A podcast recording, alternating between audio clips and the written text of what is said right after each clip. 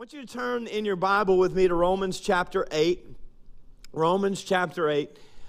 I want to make a very adamant statement. Um, not that other statements I make aren't adamant as well. I just, this one is really, really foundationally important.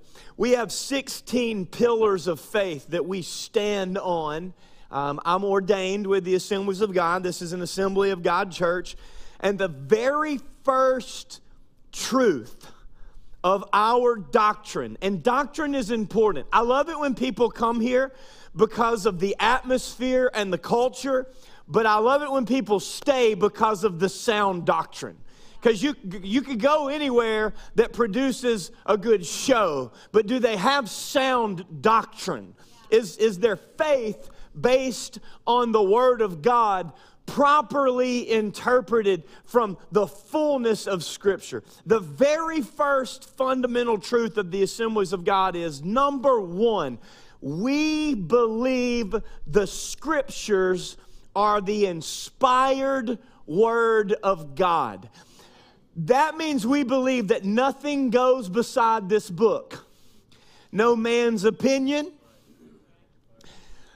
no political figure, no church figure, no other book.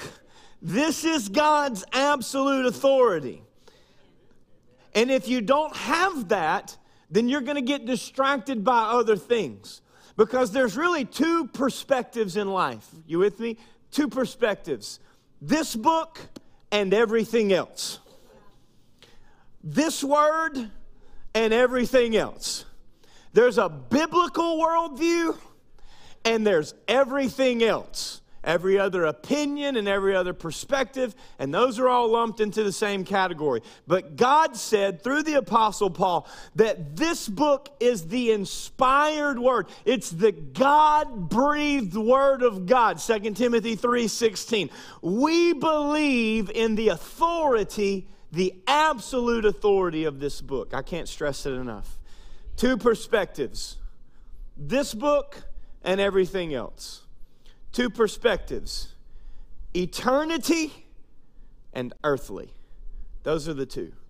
So, based off last week's message, here's a phrase I want you to carry with you God brings eternal purpose to every earthly problem. We believe in a God, and it doesn't, He's not going to protect us from earthly problems.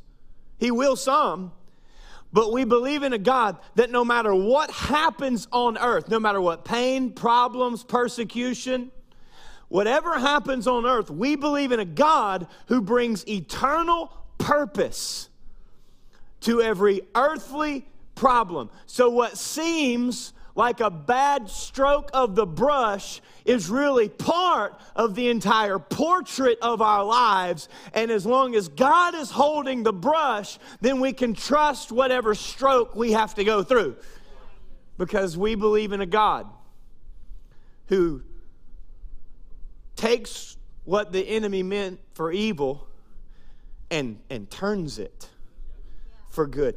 Everything doesn't happen for a reason. We live in a fallen world around fallen people with fallen problems.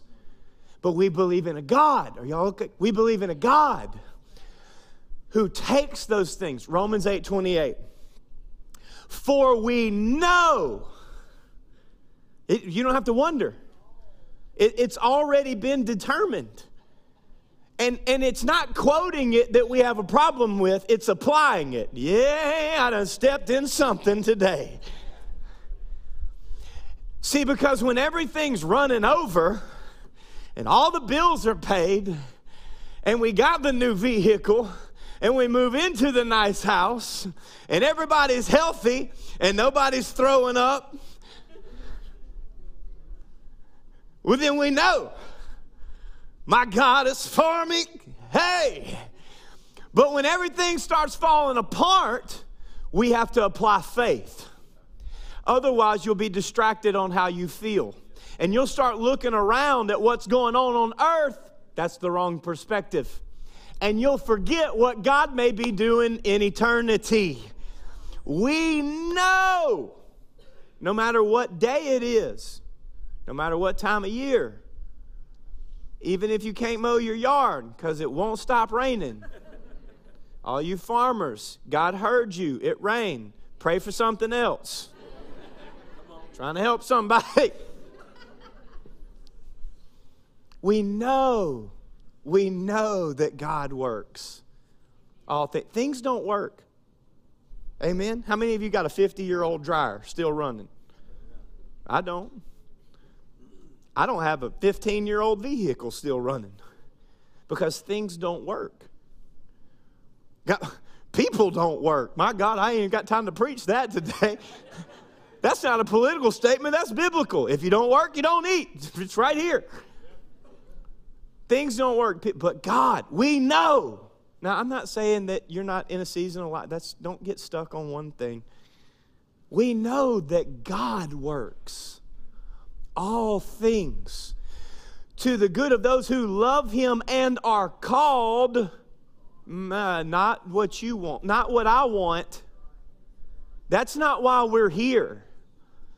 Are called according to his purpose. We believe in a God who brings eternal purpose to earthly problems, to pain, to suffering, to frustration, to shame even to sin. Jump with me to verse 31. What then shall we say in response to all these silly things that keep happening? What then shall we say? You're going to need to remember this. Like the third week of groups. God, you're going to need to remember this tomorrow morning when you try to wake up. When a child talks back to you. especially when they're not yours. Come on. Because mine talk back about, I it immediately. But you try to bluff a kid these days and they'll just call it. And then you're like, I can't. Mm.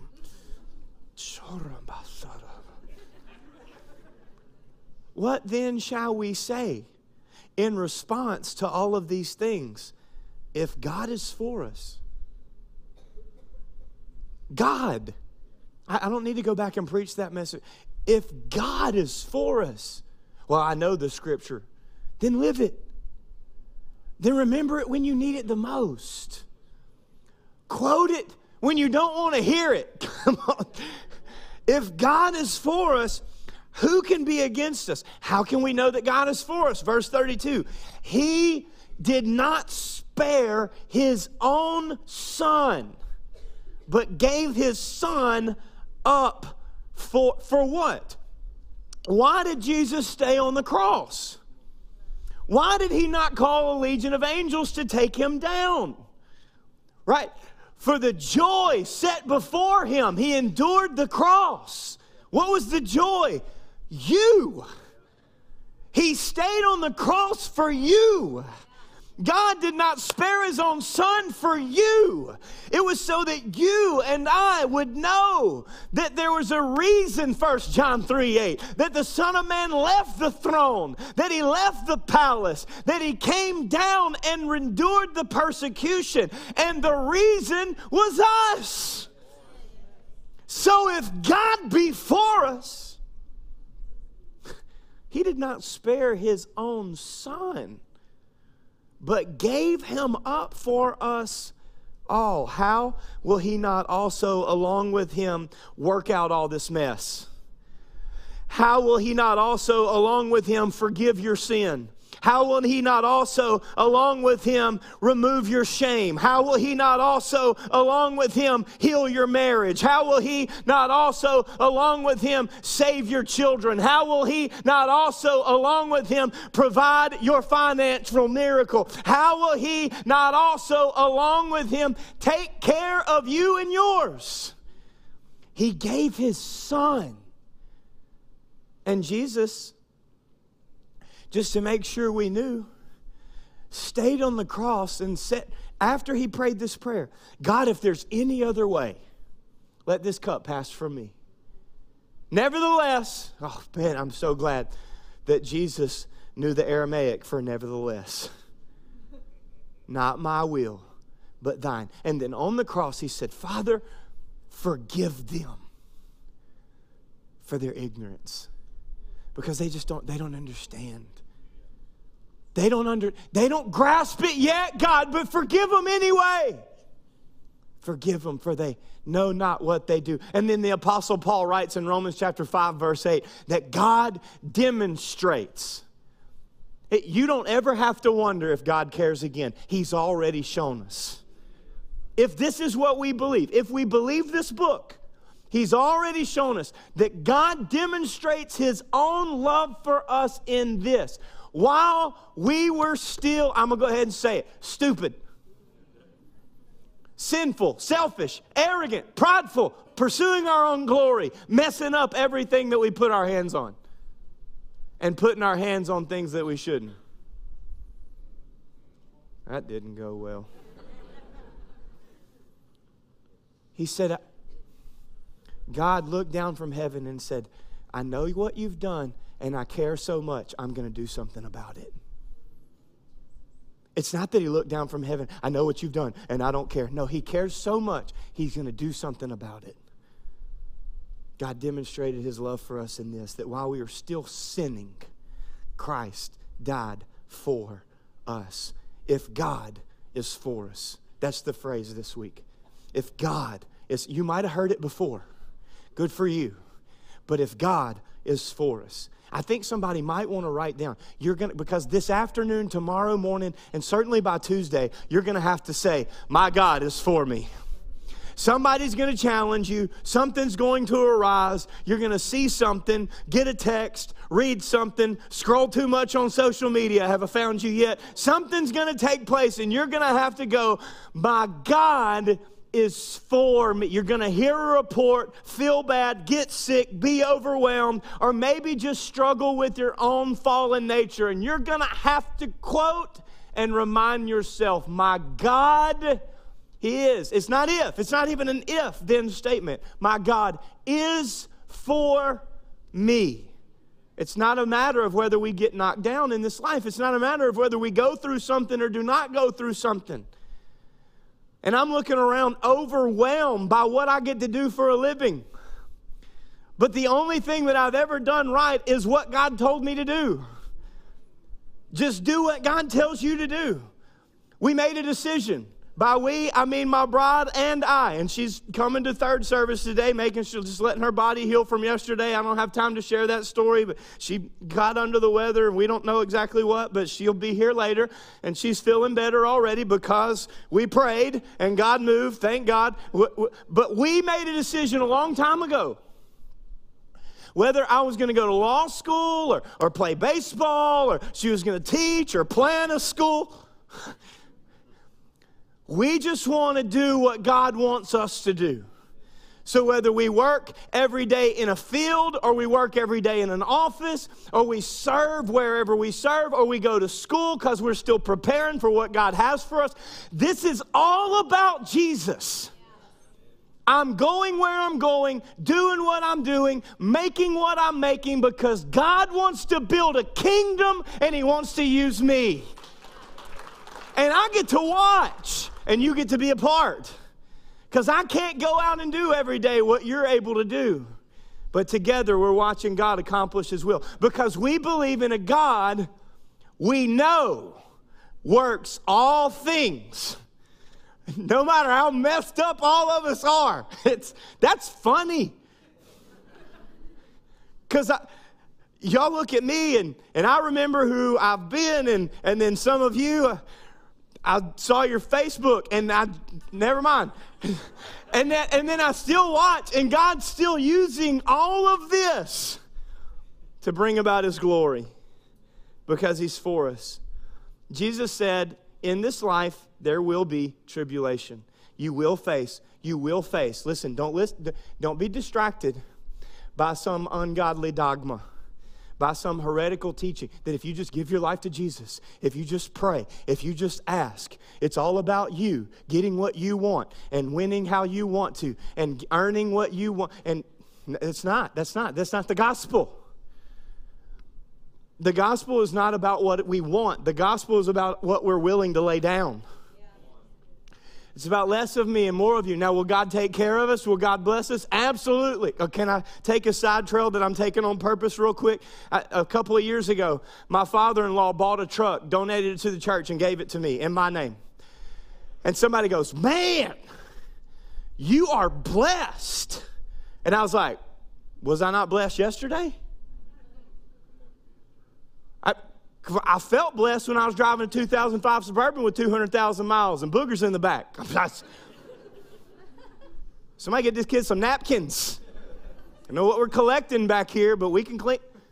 I still felt blessed because my blessing is not dependent upon what I drive or where I live or what I wear. My blessing is dependent upon the presence of the one that provides the blessing. And as long as I stay in the blessing and in the presence, then it doesn't matter what I'm wearing, where I'm living, what I'm driving, or if I'm walking, because the blessing is following the presence and I'm in the presence because I serve the Lord who brings about the blessing.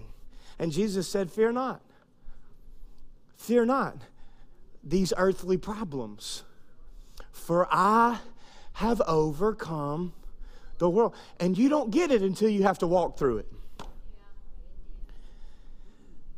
And then you get to the other side and you don't realize how faithful he was until you make it through that valley. And I believe that it's time that the church stops just hoping that God will and start believing for Him too. Yeah. Right, we need some holy boldness to get this thing done. It's going to, whatever God has called you to, it's going to take more than just hopefully working things out. If I just, if I just wait around long, if I just listen to enough worship music, or if I just read enough or listen to enough podcasts or somebody else's sermon. I, it's not that prayer and petition is not important. That's part of the process. But I believe it's time for the saints to get up and stay up. I believe it's time for the saints to look for the opportunities and not just ask God to use somebody. I believe it's time for the saint. And when I say saints, I got to clarify just because where we live. I'm not talking about canonized people. I'm talking about the royal priesthood, the chosen, the godly, God's own possession, the ones who surrender their lives to Him. And it's time that the saints of God, that's us, begin to stand in the gap for all the people that need to see Him move. Not just hear about how He used to move, but what He's doing right now. We're not praying for revival, we're walking in revival. We're believing for God in holy boldness to walk in the anointing, not just in the hope, not just in what we heard God can do. Because there's a difference in knowing and believing that God will and then operating in the authority that He already has. Knowing and believing God will, that's great. Grow to that place, but then don't stay there. Because then you got, we have to move to a place where we don't just know and believe that He will, we begin to operate as if He already has. This is anointing, this is authority. And I believe that we're called to operate in both. If God be for us. No, hang on, we quote it, but are we applying it? We know that God works all things. Do we? Or is it just something that we've heard? Galatians chapter 6, verse 9. I tried to quote it last week and I, I was messing it up because I was confusing another scripture. Um, not in your notes today. It says, Do not grow weary in well doing. Now, at 38 and a half years old, I'm, I'm grateful for the hundred people that did not grow weary over the last 30 years. I, I'm very grateful for a hundred people that kept their hand on the plow when other people would have dropped and walked away. I'm so grateful that we have a hundred people in this church who decided that come what may, we will not grow weary, we will not get, quit praying, we will not quit worshiping, we will not quit serving, we will not quit giving because they didn't grow weary. This 38 year old is seeing a harvest that he didn't deserve. There were people who refused to grow weary in well doing, and now in due season, hello, here we are. And there's still more to come because if you do not grow weary in due season, you can believe that some plant and some water, but it's only a matter of time till we see God's harvest. If, oh, if, if you do not give up. I don't know what you're plowing right now. It probably feels like fallow ground. It's hard to break up the fallow. But I refuse to plow a field and allow thorns to stay in what I'm working on. I refuse to plant seed and let a weed choke it out. I refuse to let other people's effort go to waste, specifically God. You, here's what Paul's saying to the church of Galatia you don't get to grow weary. There's not enough time for us to grow weary in well doing. For in due time you will reap a harvest if you do not give up. Um, I, I have to, I don't know if you've known, I'm, I'm a little wound up just by nature. Um, and so because I'm, I'm a busybody. I, go to sleep thinking about what I need to do. I wake up thinking about what I need to do. I don't want to do it, but I, I think about it a lot. Here's the problem the Bible doesn't say, well thought, good and faithful servant. We'll come back to that another day because that's like, oh, y'all weren't ready for that one. But I, I, I just, I have a hard time stopping. So I have to schedule prayer or I won't do it.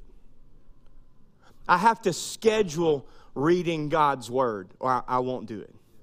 I'll get too busy. I have to plan it. And, and I got to give I got to give God 10, 20, 30, 40 what I got to give him his due time and and not feel like there's something more important to do because there's not. That's a lie from hell.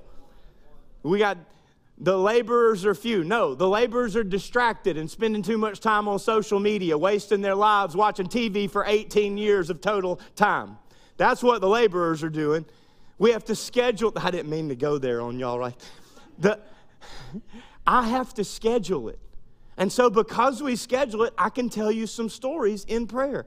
And so, one day I was over here, I was, I was whining, is what I was doing. I, I was calling it prayer, but I was whining. And, uh, and I made this statement. Some of you have heard this. I made this statement. I said, God, man, I don't know if I can keep this up. Now, I laugh looking back at the 34 year old going, I don't know if I could keep this up. I was like, dude, you better find a way. 67's a long time for you there, bud. I don't know if I can keep this up. I don't know if I can keep this, keep this going. That's, that was the phrase. And the Lord spoke back. I don't know if God speaks back to you this way. If you sit long enough and listen, He'll say something. He didn't speak audibly, He just said, The only reason that you would think you need to keep something going is if you think you got it going. Now, if you're if you're arrogant enough to think that you got something going, then you might carry the weight of thinking you have to keep it going. But when you realize that you're nothing but a vessel being used by an almighty God, and you realize that you're nothing but a sinner having fallen short in every area of your life, but you came to a place where you said, God, less of me and more of you. That I can use because then you come to a place where you realize your only responsibility responsibility is obedience. And so the Lord, the Lord said to me, I didn't bring you here to leave you here. And I, uh, that made me feel better for like two or three hours till something else happened. And I needed to pray again the next day. Then we were in prayer as a staff, which we have to plan. And if you try to call the office between 8:30 and 9 on Monday, you have to leave a message because we're praying. Well, don't y'all pray? Yeah, we pray at other times as well, but that's when we pray as a staff. That's the first thing we do every week. Imagine what God would do in your office if you pray. Never mind, it doesn't. I'm sorry, not really. I meant it, but. So I'm praying in the office one morning, and I had my eyes closed, and this doesn't always happen to me. I saw this little person, like, in my view and out, and in my view and out. And I was like, that's weird. And so I, I was like, God, what was that? Am I just seeing things? Was I watching a weird YouTube video? What was. And the Lord said to me, I'm not a trampoline. And I said back, I didn't say you were, because I didn't understand what he was trying to say. And I saw that little person in and out. And, and he said, I'm not a trampoline. And I said, God, what, is, what are you trying to say to me? He said, Chris, I don't lift you up to just throw you back down again. I'm not a trampoline. Some of you, you are where you are because God brought you here. And you, you didn't go back because you haven't gone back. He didn't lift you up out of what He lifted you up out of so that you could go back to it again. He didn't carry you thus far to leave you here. He's not a trampoline. And then I remembered that the Bible says that Jacob saw a ladder and the angels were ascending and descending on the ladder. And the ladder represented the gap between heaven and earth, and the angels represented the access. And the ladder, according to the book of John, was Jesus, who granted us access into the Holy of Holies, even while we're still here. God said, I'm not a trampoline. I don't lift you up just to throw you back down. Get on the ladder and start climbing towards the glory. If you will climb and keep climbing, then it won't matter what's happening underneath you. It won't matter what's happening all around you because I will continue to lead you into the place that I have for you. So the psalmist writes this in Psalm chapter 3, verse 3 You, O Lord, are a shield like a fence you are a shield around me. You ever been, been to the zoo? And, and then you see this just giant. I like gorillas. Let's go with gorillas. And they're right there, man. And you stand on the other side of the glass and you're like, okay, maybe it's just me. And you got, and you're knocking on the glass because you're trying to get them to do something, you know? And then they respond, and you don't do anything. Why? Because there's a fence. You ever seen that YouTube video? That guy that was standing in the glass doing this at the gorilla, and he jumped over the gap and smashed the glass, and all the people took off running? that was awesome. Listen, here's what, here's what the psalmist is saying The Lord is a shield, He's a fence. He's a barrier. The only way that the enemy can get to you is if you're somewhere you're not supposed to be. He's a shield. He's a fence. He will guard you. He will protect you. And I reference this one. He is our glory. The psalmist writes, My glory and the lifter of my head. Watch what he says in verse 5. I lie down and sleep, and then I wake up again, and the Lord sustains me. Why? Because eternity is a lot longer than the 75 years of vapor that I may exist on this earth. Doesn't matter where I lay down, it doesn't matter what I was carrying when I laid down. It's the fact that in the morning, His mercies are made new, His steadfast love never ends. Great is thy faithfulness, O God. It's His glory. If God if God wakes you up tomorrow morning, it's because He's got some glory for you to go walk in. It's because He's got some glory to reveal to you so that He can reveal through you. If God lets you get out of bed tomorrow, it's because He has a purpose for your life, because He is the glory and the lifter of my head. And if He lifts you up, He will sustain you. Whom shall I fear if God be for me?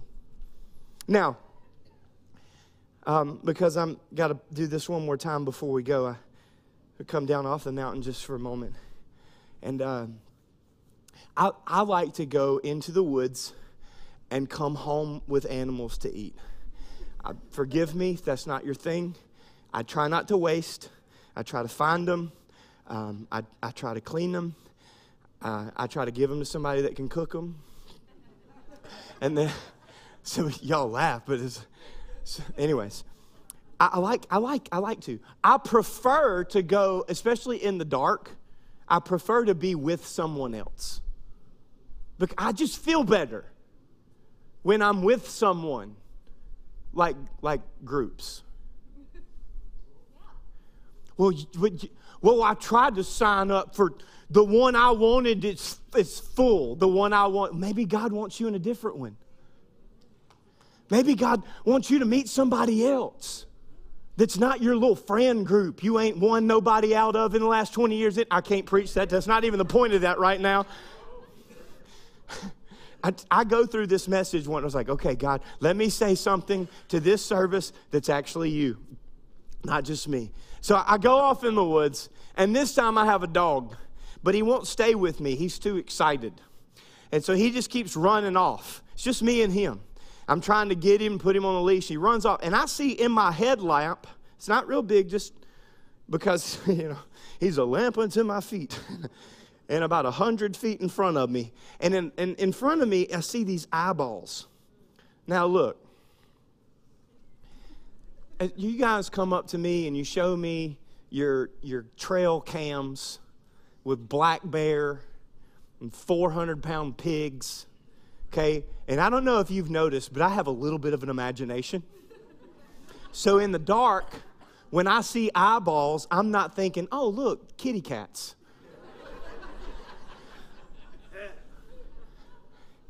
So I call my dog, I put him on the leash, and then I realize I have a gun on my back. So I, I take my gun off my shoulder because I have a weapon. And I and I, I load the gun. I don't just see up in front of me something that I'm about to have to face and then go, Cover me, Jesus. and just bail off into the thing. No, I, I go with a clue. God gives me wisdom. You know, not to just walk into eyeballs in the dark. Are y'all okay? Are you with? Can you see this picture right now? Here's what I'm trying to say. We have to, we have to stop and confide in the Father. Like, we have to stop and take the time to actually hear from the one that we believe we are with.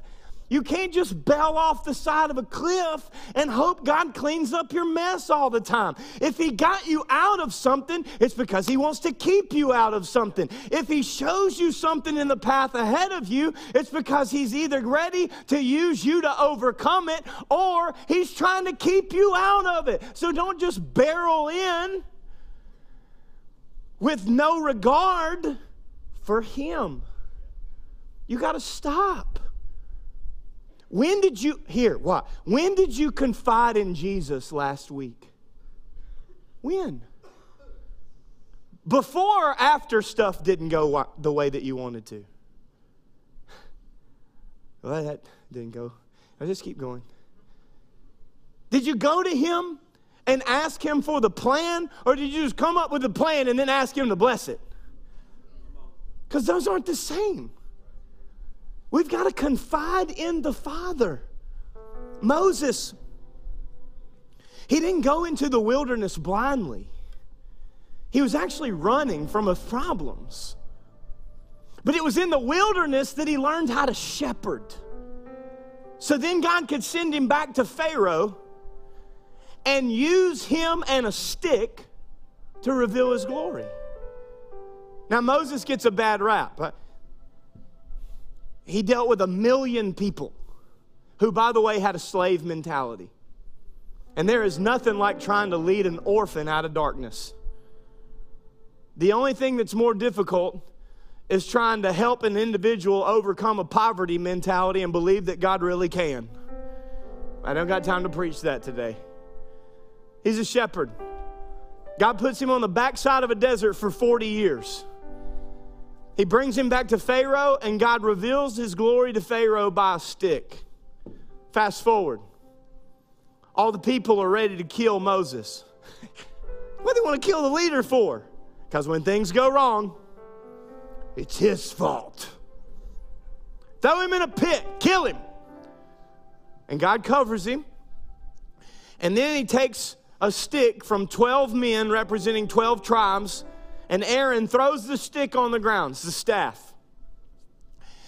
And they leave it out overnight, and the Bible says the next morning, Aaron's staff had budded, blossomed, and had fruit and almonds coming off the end of the staff. So that the people would know listen, I'm with him. I'm with him. And you need to be with him too.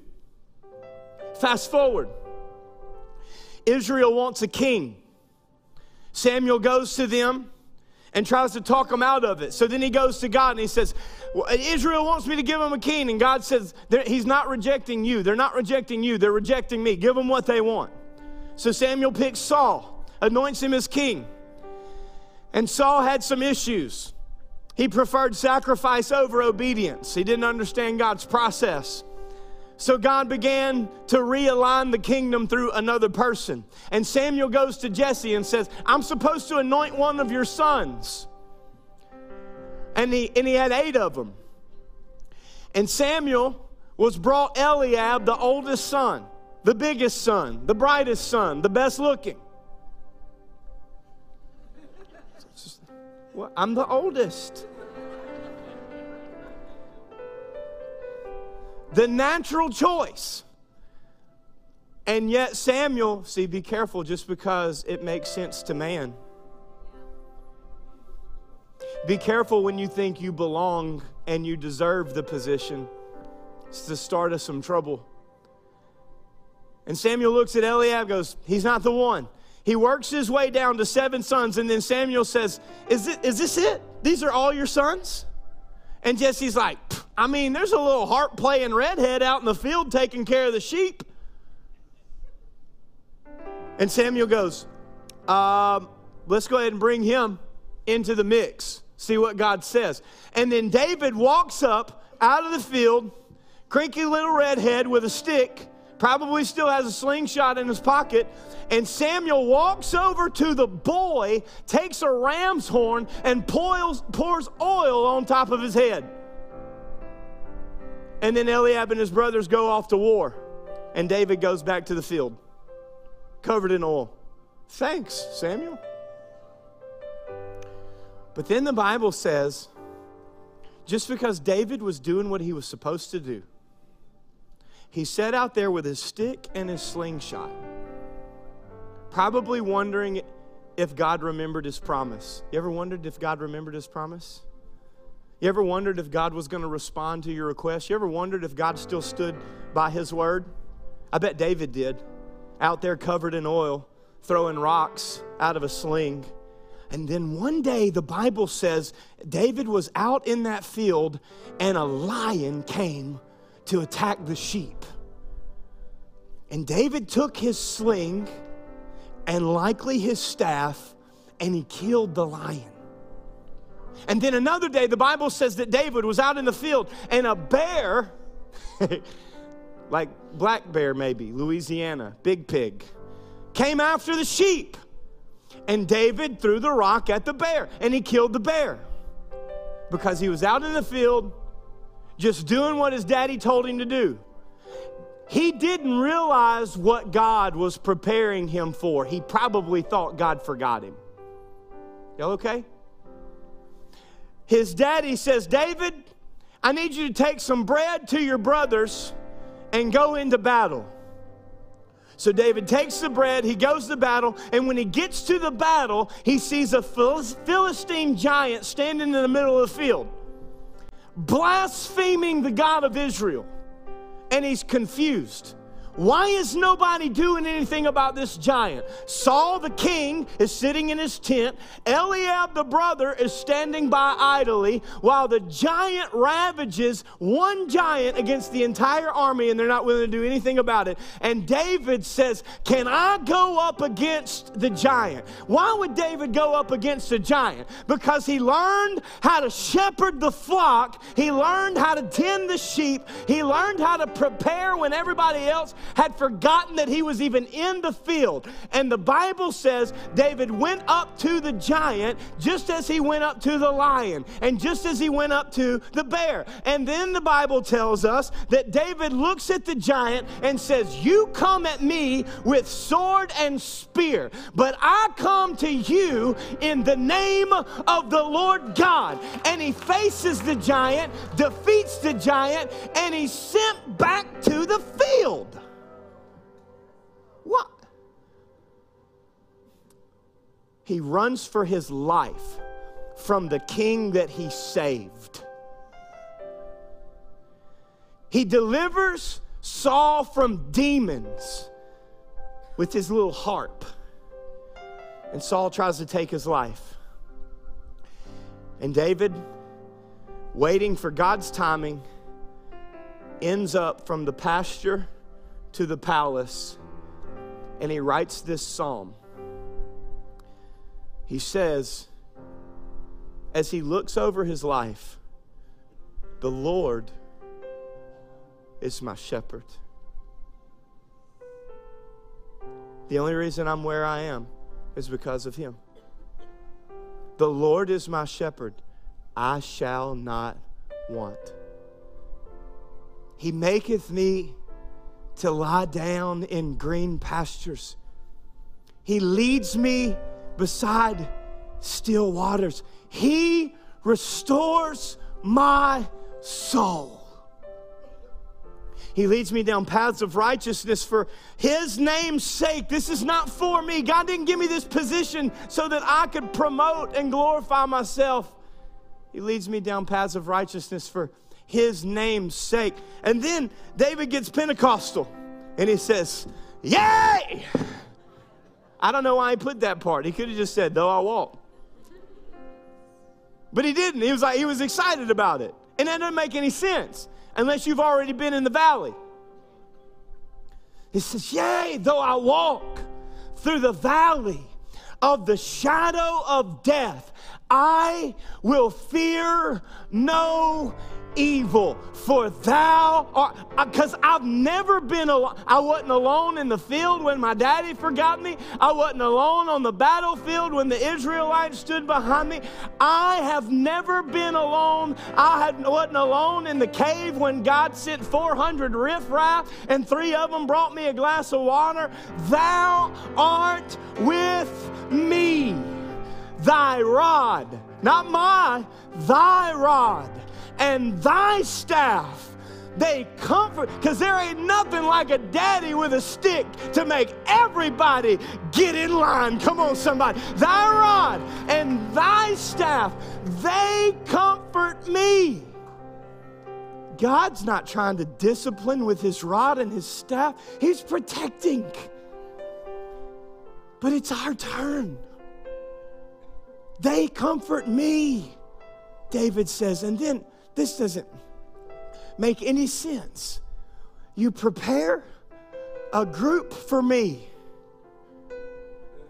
that I didn't want to sign up for. I don't know how you read the Bible. You prepare a table before me in my little comfort zone of friends that I've already hung out with.